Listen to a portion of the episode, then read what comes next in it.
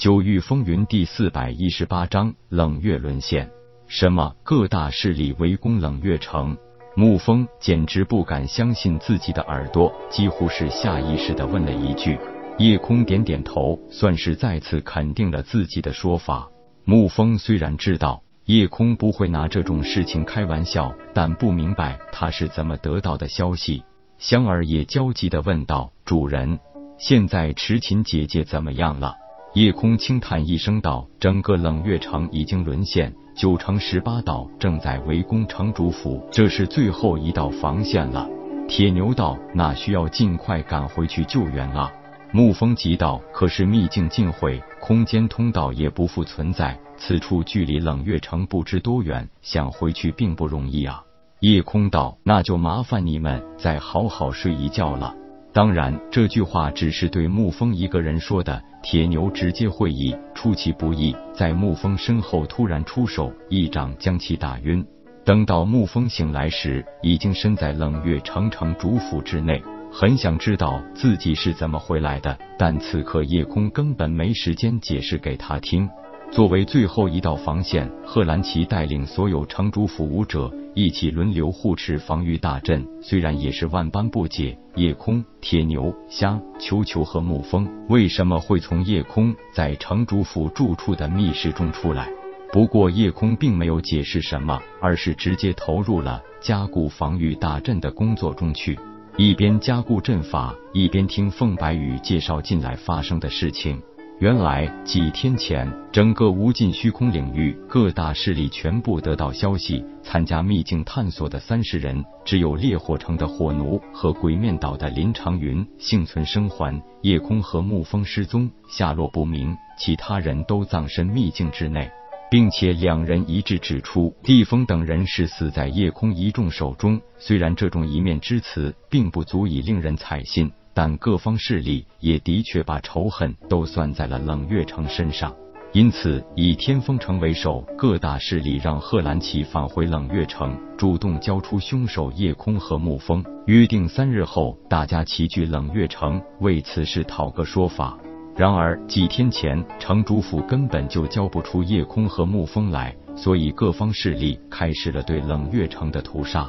夜空冷哼道：“这分明就是林长云和火奴的阴谋，而且幕后的主谋必然是魔族。不管我和沐风是否生还，他们都有足够的说辞，引起各大势力一同对付冷月城。只是以天风城为首的这些笨蛋，这么简单的阴谋也看不清楚，真是瞎了狗眼。”金翅鹏雕王道：“其实并不是他们看不出这是阴谋，只是他们早有灭掉冷月城之心，现在有了一个光明正大的理由而已。如果公子和沐风不回来，等于畏罪潜逃；如果你们回来了，也没人听你的解释。”迟琴道：“公子，城主府坚持不了几天的，我们还是早做打算吧。”月影也道：“是啊，公子，咱们犯不着留下来给冷月城陪葬啊。”夜空道，可是城主府待我也不错，我们总不能在这个危急关头背弃而去啊！这种背信弃义的事情，不但有违侠义之道，一旦做了，那更将是给道心种下一个心魔，后患无穷。叶振师无需以此自责，反而老夫希望叶振师能够脱困而去。一见是贺兰奇到来，大家赶紧拱手施礼。城主何出此言？这种背信弃义之事，夜空是断然不会做的。贺兰奇苦笑道：“武道世界，立子为先，叶阵师能如此重义，老夫已经感激不尽。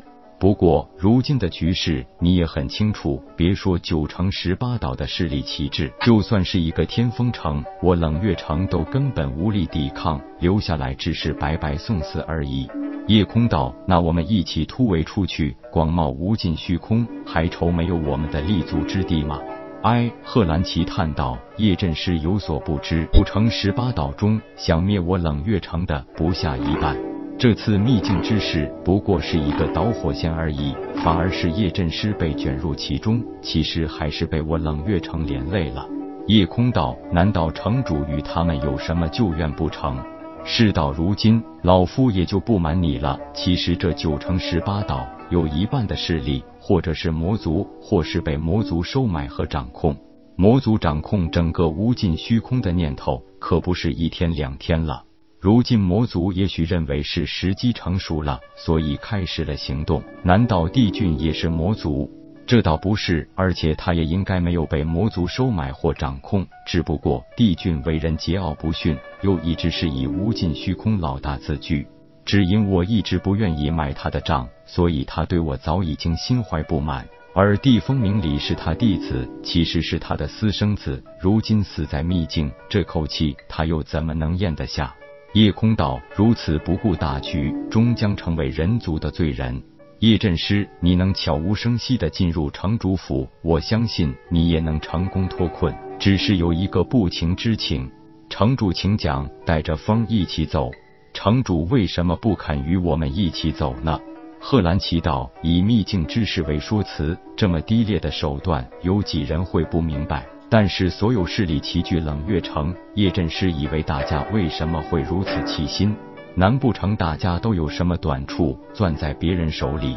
想成为无尽虚空霸主的，绝非帝俊一人，但真正有资格的，的确非他莫属。然而魔族一直是无尽虚空领域为他们囊中之物。”又怎么会允许有人独霸无尽虚空领域呢？所以九城十八岛的关系是十分的错综复杂。估计与我一样，有不少人都中了一种非常诡异的奇毒，每年都需要解药缓解，否则会死得很惨。夜空十分惊异，因为以他的丹道造诣，竟然从来没有看出城主中毒。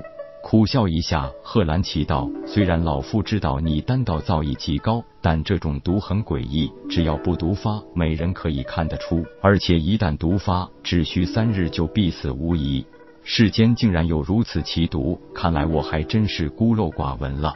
不知道城主可知晓此毒唤作何名？此毒名唤万毒之精。”本章结束，各位朋友，动动你发财的小手，为倾城点赞、订阅、分享，您的鼓励是我坚持下去的动力。